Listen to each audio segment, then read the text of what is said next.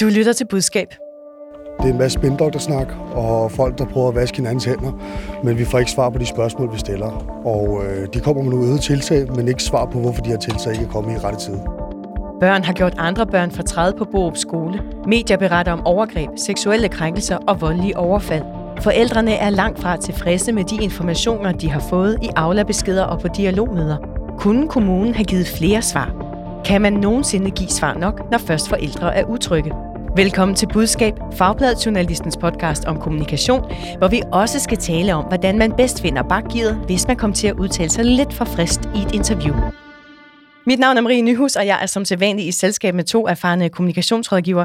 Det er dig, Rikke Lyngdal, selvstændig kommunikationsrådgiver i Lyngdal Kommunikation og tidligere særlig rådgiver for flere venstreministre. Velkommen til. Tak. Og så har vi dig med, Mads Byder, stifter af bureauet Help. Velkommen til dig. Tak. Vi starter lige med at høre, øh, hvor I helst eller nødest vil være rådgiver. Og Rikke, det er noget med, at du nødigt lige nu vil tilbage til et af dine tidligere jobs. Ja, eller også øh, kan man sige, at det er i hvert fald den mest spændende position. Ja, hvad sker der?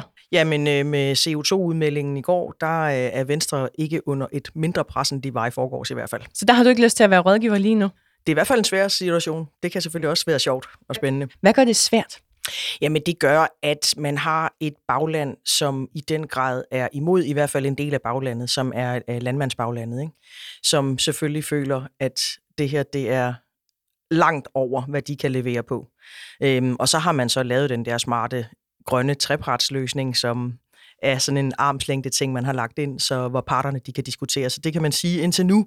Øh, det er ikke lige nu, Venstre kommer i den største krise, men, men til sommer, når treparten er færdig, eller hvornår det bliver, øh, så kommer der i hvert fald et slag. Og det kan også allerede komme inden, for hvis der er et venstre bagland, et, et, et landmandsbagland i Venstre, der råber rigtig højt, så skal Troels ud og gyde olie på vandene. Mads, hvad så med dig? Hvor vil du nødest være rådgiver lige nu? Jeg har skrevet 3F øh, til dig, fordi de jo fik sendt den her pressemeddelelse ud en gang for tidligt. Ja, de sad til overenskomstforhandlinger lørdag. Øh, det var det kommunale område, hvor de forhandlede øh, overenskomst. Og så fik de simpelthen sendt pressemeddelelsen for tidligt ud. Altså, den gik ud kl. 13.02. Kl. 14.38, der kom så sådan et varsel om, at pressemeddelelsen var sendt ud ved en fejl, og man skulle se bort fra den. Og så kl. 16.04, altså tre timer efter pressemeddelelsen gik ud, så kom den ud igen, samme ordlyd som første, og der skulle den så være god nok. Øhm, det er meget sjovt, fordi pressemeddelelsens første sætning, det er sådan noget i retning af, at øh, nu er der sat det sidste punktum i den nye overenskomstaftale. Hmm. og det var så ikke rigtigt det øh, første gang. Jeg har talt med 3F, og ifølge deres pressechef, så det der skete, det var, at de, øh, de brugte sådan en timer, øh, man kan bruge, når man sender pressemeddelelser ud via Ritzaus pressemeddelelsestjeneste. Og så havde de en forståelse på forhånd om, at de ville gå ud kl. 13, så der var timeren sat til, at pressemeddelelsen skulle gå ud men så trak forhandlingerne ud, øh, og den besked fik de ikke gik videre, øh, givet videre internt, så derfor så røg pressemeddelelsen altså ud, selvom forhandlingerne ikke var afsluttet. Kunne sådan en fejl være sket for jer hos Help? Ja, hvorfor ikke? Øh, men altså, bruger jeg også sådan en timer? Det, man kan sige, alt det teknologiske, vi taler meget af i for tiden, men, men det her boomerang hedder det i Google, og det hedder sikkert noget andet med Microsoft. Det bruger vi da også, når man timer. Øh, både e-mails, pressemeddelelser og andet til udsendelse. Ritzau har så deres egen, men, men det er stadig en, en kritisk sag, synes jeg, fordi det er jo ikke en, en pressemeddelelse om et pølsehorn for 7-Eleven, der er kommet ud. Det er jo altså overenskomstforhandlinger, og, og i, i, i princippet, så kan det præge de forhandlinger, der er i lokalet. Så man kan sige, det er jo fair nok at bruge teknologi og, og så videre, men, men jeg synes, den er lidt... Den, der er nogle røde lamper her, fordi vi er på så vigtigt et emne, og så øh, øh, kan det godt være, at den timer ikke skal bruges, og man i stedet skal sige, når vi har set det sidste punktum, så trykker vi på enter, som man gjorde i gamle dage. Vi skal tale om en sag, der har fyldt rigtig meget den seneste uges tid. Elever i indskolingen på Borup Skole i Køge Kommune har oplevet grænseoverskridende adfærd fra jævnaldrende børn. Gennem de sidste to år blevet udsat for trusler, vold, seksuelle overgreb. Her til aften har byrådet været til hastemøde på Rådhuset. Efter mødet sagde borgmesteren, at der ifølge hende ikke er en finger at sætte på håndteringen. To såkaldte dialogmøder mellem alle forældre til børn i indskolingen samt repræsentanter fra skolens ledelse. Og flere af forældrene er altså rystet over det, de mener er mangel på handling fra Køge Kommune. Øh, jeg vil gerne lige allerførst have et kort svar fra jer begge to. Hvor stor en rolle spiller kommunikationen for, at denne sag er blevet så stor? Afgørende rolle. Meget stor. Den første øh, mediehistorie i sagen, det var en artikel i Sjællandske Nyheder med overskriften Børn begik overgreb mod skolekammerater, og den blev bragt 8. februar. Øh, I den artikel, der citerer avisen to af de aflabeskeder, som skolelederen på Borup Skole havde sendt til forældrene i indskolingen. Første aflabesked den kom ud en fredag, hvor han skrev til forældrene, at skolen havde fået henvendelser fra 10 til 12 forældre, efter især nogle piger havde været udsat for, hvad han kaldte grænseoverskridende adfærd. Så opfordrer skolelederen til, at forældrene er forsigtige med, citat, at viderebringe rygter. Øh, det forhindrede ikke, at forældrene arrangerede et forældregruppemøde, som de holdt om søndagen. Og så om mandagen, der skrev skolelederen igen på Aula. Øh, her oplyser han forældregruppen om, at ifølge skolens oplysninger, så er der tale om 3-6 børn på 6-9 år, der er involveret i sagen. Han forklarer også, hvorfor han kalder det grænseoverskridende adfærd, og ikke bruger øh, termer som seksuelle overgreb og seksuelle krænkelser. Og så slutter han beskeden med denne her øh, sætning. Jeg er sikker på, at I alle kan sende jeres børn trygt i skole. Mads, du kender jo Aula fra dit eget forældreliv. Er det en god kanal, skolelederen vælger her? Det kunne det godt have været. Altså, Aula er over det hele. Og det til dem, der sidder og lytter med her, der ikke har børn i skole, altså det er kanalen, hvor man får beskeder, og man kan give beskeder, og øh, den er også rigtig irriterende engang, men, men det er simpelthen øh, et nødvendigt redskab i, i skolegang. Men, men den situation, han står her, hvor en gruppe forældre er utrykker og arrangerer noget. At mm. oftest, øh, altså jeg har fire børn, der er rigtig tit beskeder fra både skoleledere og for, for lærere. Altså oftest er det jo en god kanal, for man behøver ikke en kalde til møde eller ringe op, og man kan ramme mange på samme tid. Øh, altså, så det er både effektiv og en, og, og en god kanal til skolelederkommunikation. Ja, men den her sag er noget andet, for vi går ind i et meget, meget følelsesladet område, og der kan vi så diskutere, er Aula den rigtige? Hvad synes du? Nej, ikke den her sag. Og Mads, øh, så Rikke, du sidder og nikker. Øh, er hans budskaber gode? Hvis han nu havde indkaldt i ordentlig tid til et øh, ordentligt informerende møde. Så han skulle have gjort det, forældrene gør i princippet? Ja, det skulle han have gjort, og det skulle han have gjort en postgang før. Og øh, der er to spor i den sag her, og det vi kan diskutere, det er kommunikationen. Fordi vi ved faktisk ikke nok om håndteringen, og det er der faktisk ikke rigtig nogen, der ved. Det eneste, vi har forholdt os til, det er, at Marie Stærke, efter at er blevet informeret, siger, at hun mener, man har gjort, hvad man kunne. Det kunne godt indikere, at det har man muligvis. Men kommunikationen er jo i hvert fald gået helt galt. Og, og hvis man nu skulle sætte sig ind i hans sted og sige, hvad burde han have gjort? Jamen, han burde have indkaldt selvfølgelig først og fremmest den klasse, det drejer sig om. Det ved vi sådan set heller ikke, om han har gjort, fordi det er der også nogle indikationer, der godt kunne tyde på, at de har fået en anden information. Men i hvert fald, han burde have informeret på en anden måde, fordi han forsøger at nedtone. Og det, der så sker her, nogle gange virker det, men det, der sker her, det er det modsatte. Fordi han får nedtonen på en måde, hvor forældrene bliver utrolig provokeret af det, og synes, at det er det stik modsatte øh, af, hvad han skulle have gjort. Men er det fordi, det kommer til at virke, som om han prøver at dække over noget, når han nedtoner? Jeg, eller hvad jeg, jeg tror, hvis man skal øh, gå med det bedste, så tror jeg sådan set, at han gør det, han mener er rigtigst, og det er at få ro på, at, at, at få sagen øh, øh, dysset ned, kan man sige. Det, han kommer til at gøre ved, at han bruger Aula og et kan man sige, forkert kommunikationsredskab, det er, at han i stedet for kommer til at puste til Fordi, fordi der er en masse forældre, der bliver de ved, de kender ikke til sagerne, de bliver i virkeligheden, der, der er flere spørgsmål end svar efter det, han skriver, ja, og, og det, det er altid man, det farlige. Ja, det ja, der er interessant, synes jeg, det der får forældrene til at reagere, det, det, det kan man kalde systemsprog. Det sprog, han mhm. bruger i alle de her tre, altså både da han er ude og fortælle, at I kan sende den sikkert i skole, at I ikke behøver at kalde det seksualisering, og de her øh, tre øh, kommunikationer i træk, havde det været om, at vi skal have slået græsset nede på pigernes boldbane, og derfor kan det ikke bruges til gymnastik hele ugen? Tjek systemsprog fint forklaret på den måde. Det er altid nemt at være bagklog, den disclaimer laver tit mm, henne, det vil ja. også gerne være her. Men, og det sprog har han sikkert brugt rigtig mange gange, og det gør mange i skolevæsenet og alle mulige andre væsener også. Det, der sker her, det er, at de glemmer modtagerens perspektiv. Altså, hvad er det her for en sag? Det er noget, der er meget, meget følsomt. Upagtet, for jeg ved heller ikke, hvad der er sket, og hvad der ikke er sket, og hvordan det er håndteret. Det er der ingen der ved. Men ligegyldigt hvad, børn i den alder, chikane, sexchikane, måske noget værre, øh, så mange, der bakker op. Det er ikke en enkelt kilde eller, eller, eller, et løst rygte. Så mange, der siger det, og det har stået på længe. Den del gør, at de i kommunikation skulle have sagt, ah, systemsprog, tre gange træk her, det er ikke godt. For det er lige præcis det, de får tilbage i hovedet. Vi skal også lige se på øh, kommunens og borgmesterens kommunikation. Køges borgmester Marie Stærke har kommenteret sagen øh, af flere omgange. Første gang det var på Facebook, hvor TV2 også var kommet på sagen.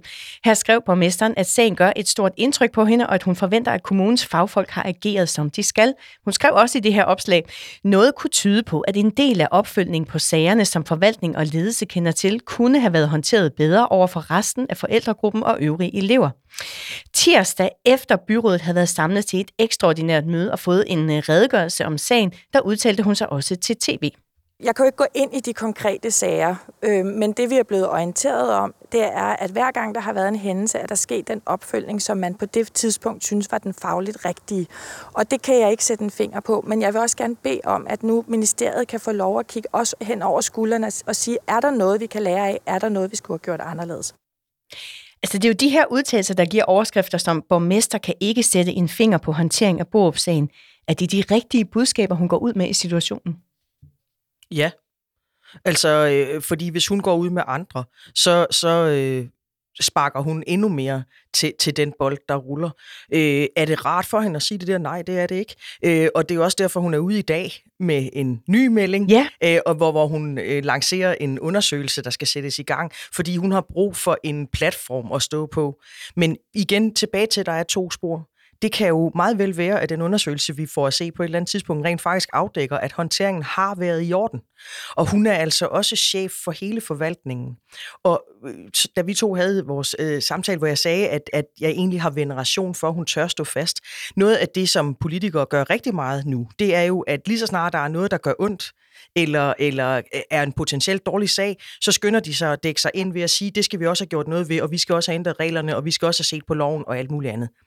Det betyder, at vi får lavet utrolig meget lovgivning, som aldrig skulle have været lavet, fordi det egentlig er en populistisk måde at håndtere politik på. Så det, at hun siger, det vi har fået at vide indtil nu, det viser, at håndteringen den har været, som den skulle være, men vi vil gerne have det undersøgt til bunds. Det synes jeg faktisk er en modig position af en borgmester. Kunne hun have gjort noget mere populistisk, der havde gjort hende mere populær? Ja, så øh, jeg har sådan set respekt for, at hun øh, siger det, hun gør. Men hvad siger du, at det, er det en god ting, borgmesteren siger i en situation, hvor forældrene har de stærke følelser i K, som du lige beskrev før?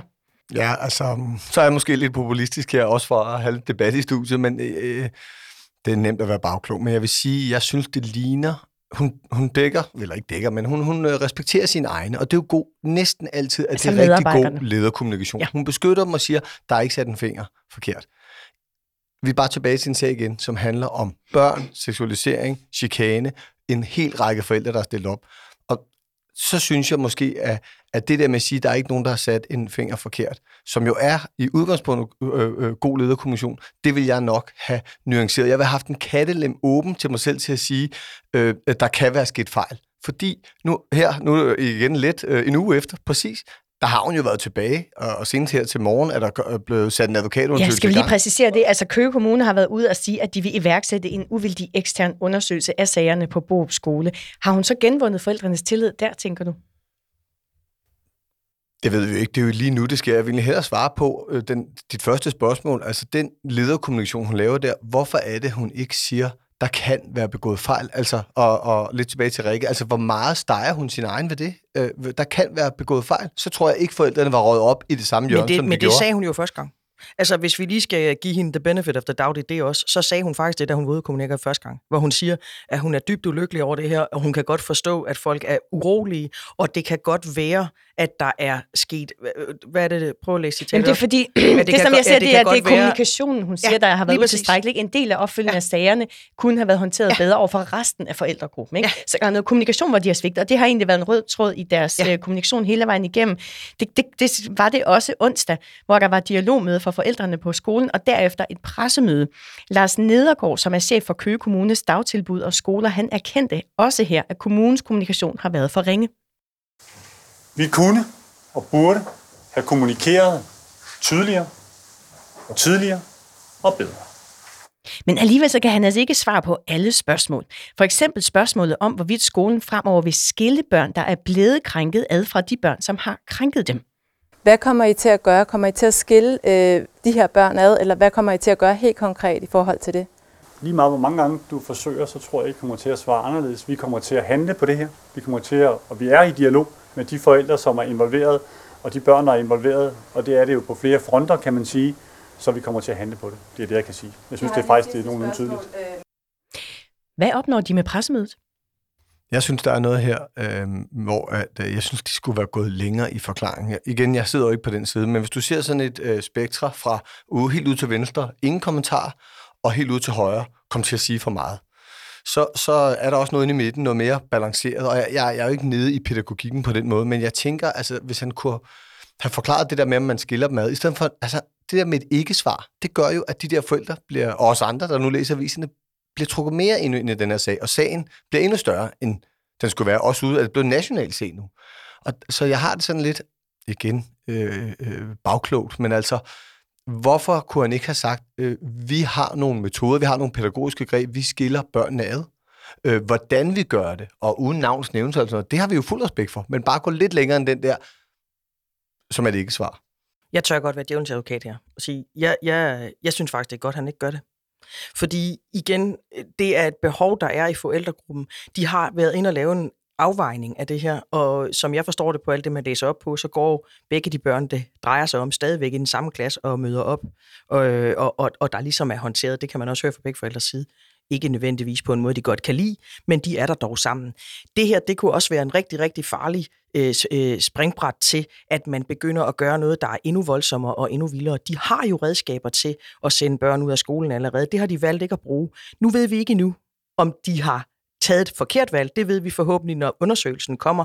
Men, men, men hvis han, fordi han gerne vil redde en kommunikation, forfalder til at sige, nu skiller vi børnene ad, og det har været deres vurdering i håndteringen, at det skulle de ikke, så, så gør han noget klogt. Men skulle han have holdt det pressemøde? Nej, det skulle han ikke. Du synes, så, det var en fejl at holde pressemøde? Jeg pressemøde? synes, hvis, ikke, hvis det er, man ikke kan svare bedre, Jamen, det er det, så, der også så, er min så, pointe. så, så er det måske dumt at stille sig op og stå der. Ja. Fordi jeg tror, at det er farligere at komme med et svar, der skal modsvare øh, øh, presset fra forældrene, hvis det betyder, at man fagligt set flytter sig et forkert sted hen. Så er det måske bedre at lade være at stå der. Men tilbage til pressemødet. Det, jeg synes, det er dejligt med noget debat. Tilbage til pressemødet. Altså, hvorfor? Så lad os tage det de andre mm. spørgsmål. Ikke at skille børn ad, men øh, der er også nogle journalister, der spørger, hvornår fik den første indberetning? Mm. Ja. Det, at man ikke kan svare der, enten datoen eller måneden, eller nu skal I høre, det gjorde vi der, og vi har... Så, altså, når der kommer det der ikke-svar, så bliver jeg mistroisk. Og jeg synes, det, det er det, jeg bliver mistroisk på, når, når der bliver sat et pressemøde, men man ikke kan svare bare sådan en lille smule på spektret på nogle af spørgsmålene. Ja, det er jeg helt enig med dig i. Du lytter til Budskab, Fagblad Journalistens podcast om kommunikation. Der er en lytter, der har skrevet til os om Borup-sagen. Og det går ind i noget af det, som du også taler om nu, Mads. Øhm, Lytteren arbejder med kommunikation i en offentlig organisation, og han er optaget af det dilemma, som skoleledelsen står i, som vi også taler om her, at de på den ene side skal tage hensyn til utrygge forældre og offentligheden, og samtidig skal de jo varetage tavshedspligten og beskytte de børn, som sagen handler om. Han skriver, er der tilfælde, hvor offentlighedens krav til åbenhed trumfer kravet om tavshedspligt i personfølsomme sager?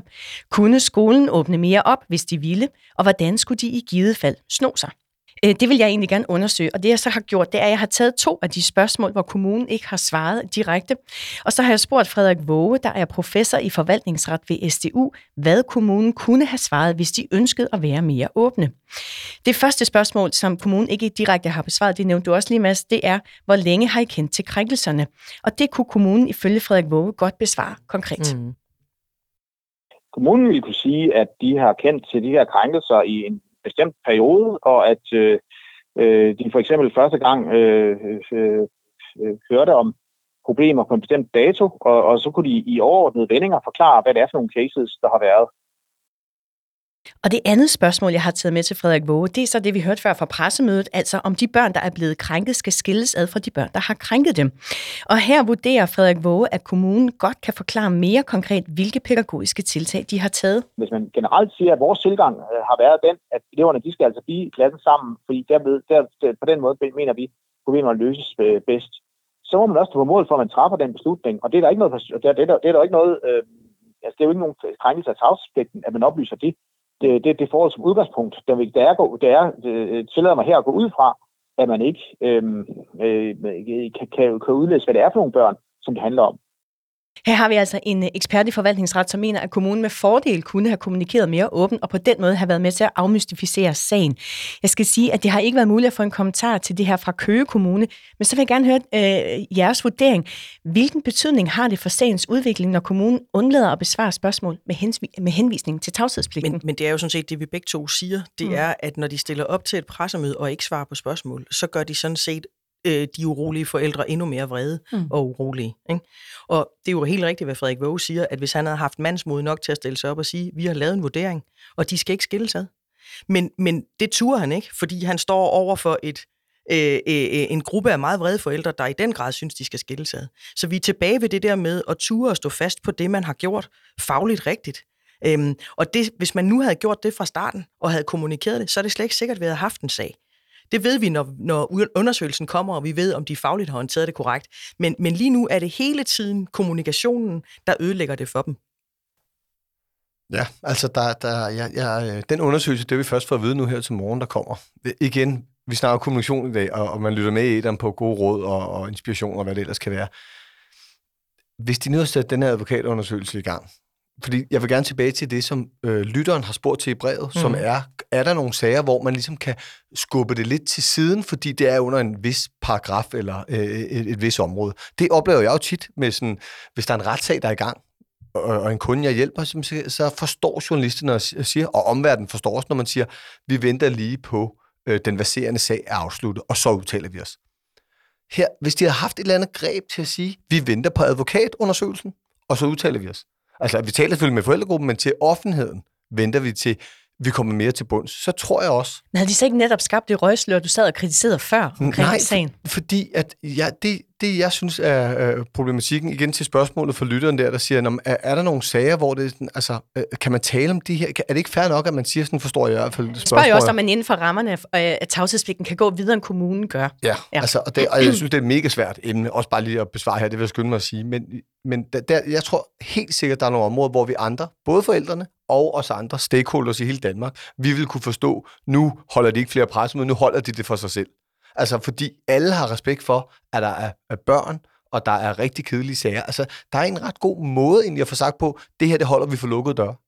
Det er de bare ikke lykkes med. De har faktisk åbnet dørene til et pressemøde, hvor der så ikke kom nogen svar nu skal vi tale retrætekommunikation om lidt, men, men de har i hvert fald ikke lavet den rigtige retrætekommunikation. Altså, de har forsøgt at samle op igen og igen og igen på måder, der kun har gjort det værre. Altså, øh, den stakkels skoleleder, som nu er sygemeldt, ikke? Som, som måske fra starten af skulle have stillet sig op og sagt, godt, nu holder vi det store møde. Og så fortæller vi, at ja, vi hørte om sagerne her første gang, og inden for rammerne af, vi kan, hvad vi kan fortælle, så har vi gjort sådan og sådan. Og ja, alle børnene er her stadigvæk, fordi det mener vi fagligt er det rigtige. Jeres børn kan være trygge, vi har fokus på det. Altså, den, den, det, det at have taget det up front, men i stedet så er de blevet ved med at forsøge at dække over det, og så har de måttet sige lidt mere og lidt mere og lidt mere. Og så er det blusset op hos forældrene. Ja, så det er jo og så lidt bliver i- de meget mere utrygge. Ja. Altså, det, det, er, det er helt klassisk. Nu øh, skal vi videre. Jeg skal bare lige sige tak til lytteren for spørgsmålet. Og til alle jer andre, der lytter med, husk, du kan også skrive, hvis du har et spørgsmål til budskabseksperter, eller måske et dilemma fra dit kommunikationsjob. Skriv til budskab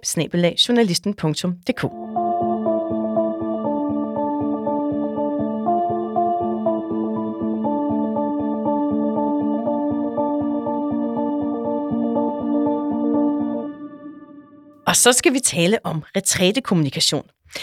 Mads, jeg vil gerne høre dig først. Hvor mange gange har du måttet hjælpe dine kunder med at trække i land efter sådan en lidt for vilde kommentar i interviews? Jeg har jo lavet det her i 25 år, så det, det er svært lige at sige, men uh, der er mere end en håndfuld. Rikke? Ej, men jeg har selvfølgelig ikke nogen, for jeg rådgiver jo så godt, så det ikke er nødvendigt. Du rådgiver perfekt. Onsdag i sidste uge bragte Berlinske et interview med den administrerende direktør for AP Pension, Bo Normand Rasmussen hedder han, om hvordan man kan fastholde ældre i flere år på arbejdsmarkedet. Det var et interview, der også har vagt opsigt i andre medier. Det er muligvis ikke så politisk korrekt, men vi er nødt til at tale om, at vi alle har en markedsværdi på arbejdsmarkedet. Og på et eller andet tidspunkt, så falder den. På et tidspunkt, når man måske er 55 eller 60 eller 65, så begynder ens værdi på markedet af forskellige årsager at falde. Sådan sagde AP Pensions administrerende direktør, Bo Norman Rasmussen. I interviewet i Berlinske, der lyder det, at på et tidspunkt så topper man. Det kan fx være, når man er 50, 55 eller 65. Det er individuelt. Ens evner til at tillære sig nye ting vil derefter blive ringere, og så begynder værdien så småt at falde. Det handler både om fysiologi, ambition og motivation, måtte vi altså forstå på Bo Normand Rasmussen. Mads, hvad tænker du om de udtalelser, han kom med i Berlinske? Ja, det er lidt uheldigt. Øhm, Hvordan altså, uheldigt? Jamen, øh, faktisk, hvis vi skal blive her i kommunikationsrummet, jeg tror simpelthen ikke, han har fået rådgivning for sin kommunikationsrådgiver. Det her, det lyder som øh, om Bo prøver at være moderne, og, og det lykkes ikke helt. Øhm, I hvert fald så var de udtalelser, der gav kritik, blandt andet fra Ældresagen, Djøf, Ida og Finansforbundet. Og fredag, der gik pensionsdirektøren så på LinkedIn og skrev, jeg fik udtrykt mig unuanceret og hårdt til Berlingske. Det har bidt mig i halen, måske som fortjent, men det har også betydet, at jeg har havnet et sted i debatten, hvor jeg har svært ved at genkende mig selv. Derfor vil jeg gerne slå fast. Det er ikke ens fødselsår, der dikterer ambitioner eller virkelyst. Det er individuelt, hvornår og hvordan man ønsker at drosle ned for arbejdslivet, og jeg vil gerne understrege, at løn handler om kompetencer og performance, ikke om alder. Rikke, er det en troværdig retræte, han leverer på LinkedIn? Altså, øh, retræter er jo øh, ikke så ofte troværdige. Fordi det er jo tit, at man er nødt til at sige det stik modsat af noget, man lige har stået og sagt. Øhm, og retræter er aldrig sjove, og det er derfor, man kan lige så godt hive plaster af. Selvfølgelig har jeg også lavet masser af retrætekommunikation, Mads, fordi det er jo også det, kriserådgivning er. Øhm, og der, hvor det så bliver øh, rigtig lakrids, det er jo så, hvis man har været ude at sige noget meget tydeligt. Og her der har han jo været ude at sige noget, som helt uomtvisteligt er sandt. Han er klar i spyttet. Det er jo rigtigt nok, hvad han siger, yes. og, det, og det er så bare en sandhed, ingen har lyst til at høre, og heller ikke dem, der er omkring ham. Så nu er han blevet pølset ind i politikerkommunikationen, øh, at han må ikke sige det, der er sandt, han skal kun sige noget, der er populært. Så nu skal han så ud og undskylde for, at han har sagt noget, der faktuelt er rigtigt. Og der er ikke andet at gøre, end at hive plasteret af og stille sig op og sige, Nå, det mener jeg ikke i dag alligevel. Og så er man til grin, og det er man så i en periode, og de fleste kommer over det, særligt politikere, øh, hvor det er helt almindeligt. Og så er der så øh, erhvervsfolk, der kan, der kan få li- øh, lidt skrabber og risser i lakken, for dem har vi en større forventning til omkring øh, troværdighed. Jeg tror til gengæld, han har fået en kommissionshjælp. Den, jeg sagde, jeg ikke tror han for, at han gik ud og prøvede at være moderne, netop sige noget, der er sandt, men som man ikke kan sige. Da øh, opslaget kommer på LinkedIn, er det tre dage efter eller sådan noget, jeg synes, det er godt, når vi nu snakker om, hvordan skal man så gå ud og være i øjenhøjde og ikke tale systemsprog for at bruge det ord igen osv. Altså, det, jeg tror, han har fået sin kommunikationsmedhjælper. Hun har øh, siddet tæt på og hjulpet med at lave den der sådan altså den du lige læste op, ret god kommunikation til at sige, der var jeg forkert på den. Så I synes, det er en god retræte, han laver? Men altså, jeg har jo set kritik i flere... men det, Nå, men det er okay. nødvendigt. Jeg har i hvert fald set kritik i flere kommentarer, at han ikke står fast på sit første budskab. Og det er så det, jeg gerne vil høre. Virker det ikke lidt sløjt at komme tre dage efter og sige, ah, faktisk så mente jeg ikke helt sådan, som det stod i Berlinske? Jo, men det er jo det, Rikke siger. Retrætekommission, det er altid sådan en, det er altid lidt Ja, der, der, det er der, der rører noget på troværdigheden, og det er fuldstændig rigtigt. Politikerne, de genoptager det langt hurtigere end erhvervslivet. At, altså, I uh, erhvervstoppen, som jeg ofte rådgiver, der er det uh, langt mere øhm, øh, farligt farvand, og, og jeg har også set nogen ryge på den konto, eller det er vi alle sammen, og læst om det, øh, at du får sagt noget forkert, og, og så kan du faktisk ikke blive. Der kommer bestyrelsen og sådan jo ind, og, og har sådan en lidt gammeldags måde at se det på. Så det er mega farligt.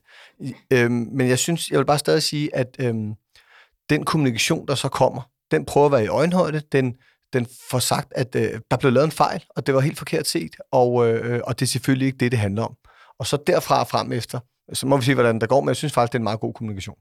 Rikke nikker, og jeg kan lige sige, at AP Pension har ikke ønsket at kommentere sagen i budskab. Men så kan vi jo se på et andet eksempel på retrætekommunikation fra nogen, hvor du i har en fortid som rådgiver, nemlig Landbrug og Fødevare.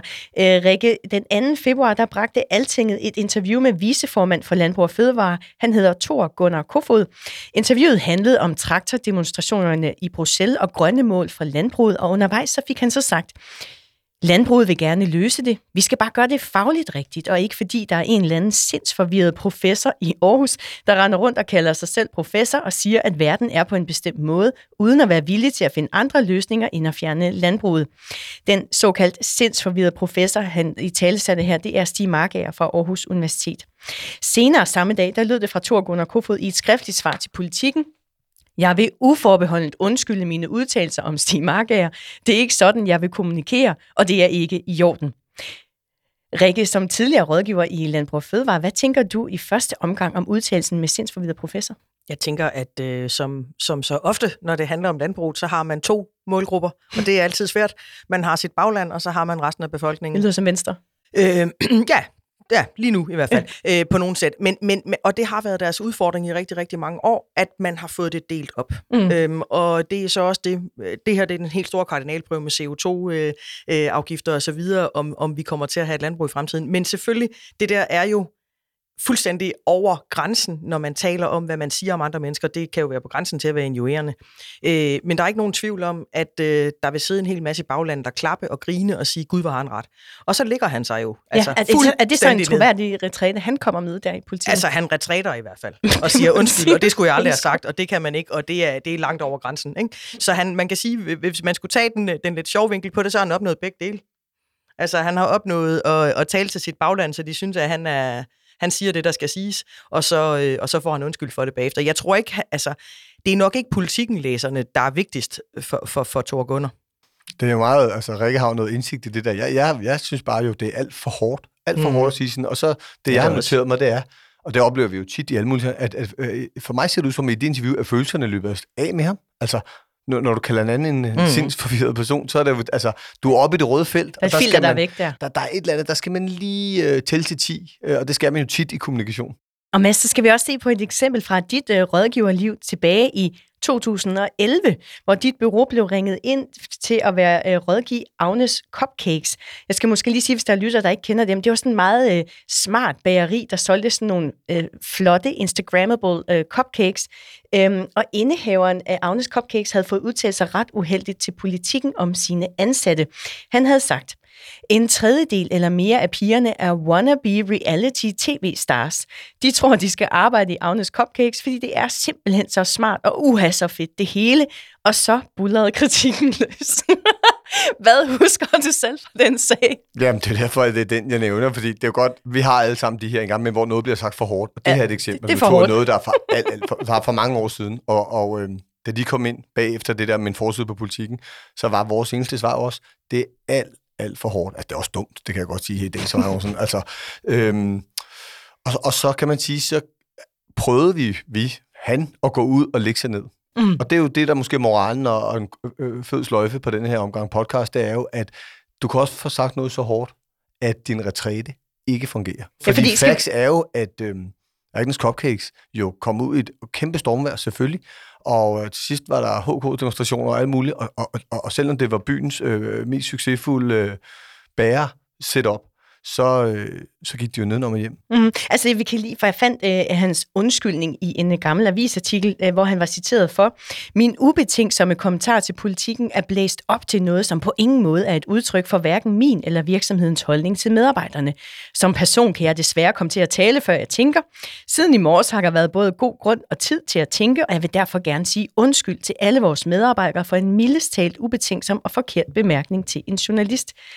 Det var altså ikke nok retræte. Nej, det er det, der er interessant i den. Jeg tror, jeg kan huske noget af den tekst der. Det der var jo nødvendigt at få ud til alle, men skaden var sket. Skaden var sket. Det var den, det var den med wannabe og øh, øh det var bare unge medarbejdere, der ikke gad at lave noget og bare ville være kendte. Den, den sad så tungt øh, hos journalister, men også hos alle de unge, øh, at det førte til en, øh, en snibbold, der bare rullede videre af, af dårlige sager.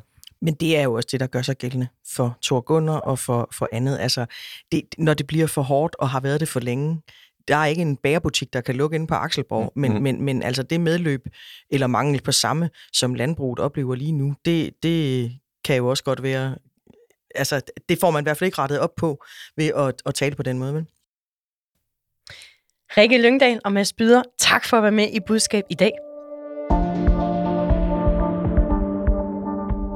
Du lyttede til Budskab, Fagblad Journalistens podcast om kommunikation. Mit navn er Marie Nyhus, og jeg er redaktør og vært på Budskab. Rakkerpak Production står for lyd og teknik. Tak til Katrine Rosenqvist for at styre knapperne og alt muligt andet i studiet i dag. Du hørte et klip fra P1, Radio 4, TV2, DR, TV2 News og podcasten Børsen Morgen Briefing. Husk, at du altid kan skrive, hvis du har input eller idéer. Skriv til budskab Hvis du kan lide at lytte til budskab, så giv meget gerne podcasten en anbefaling eller fortæl om den til en ven. Tak fordi du lyttede med.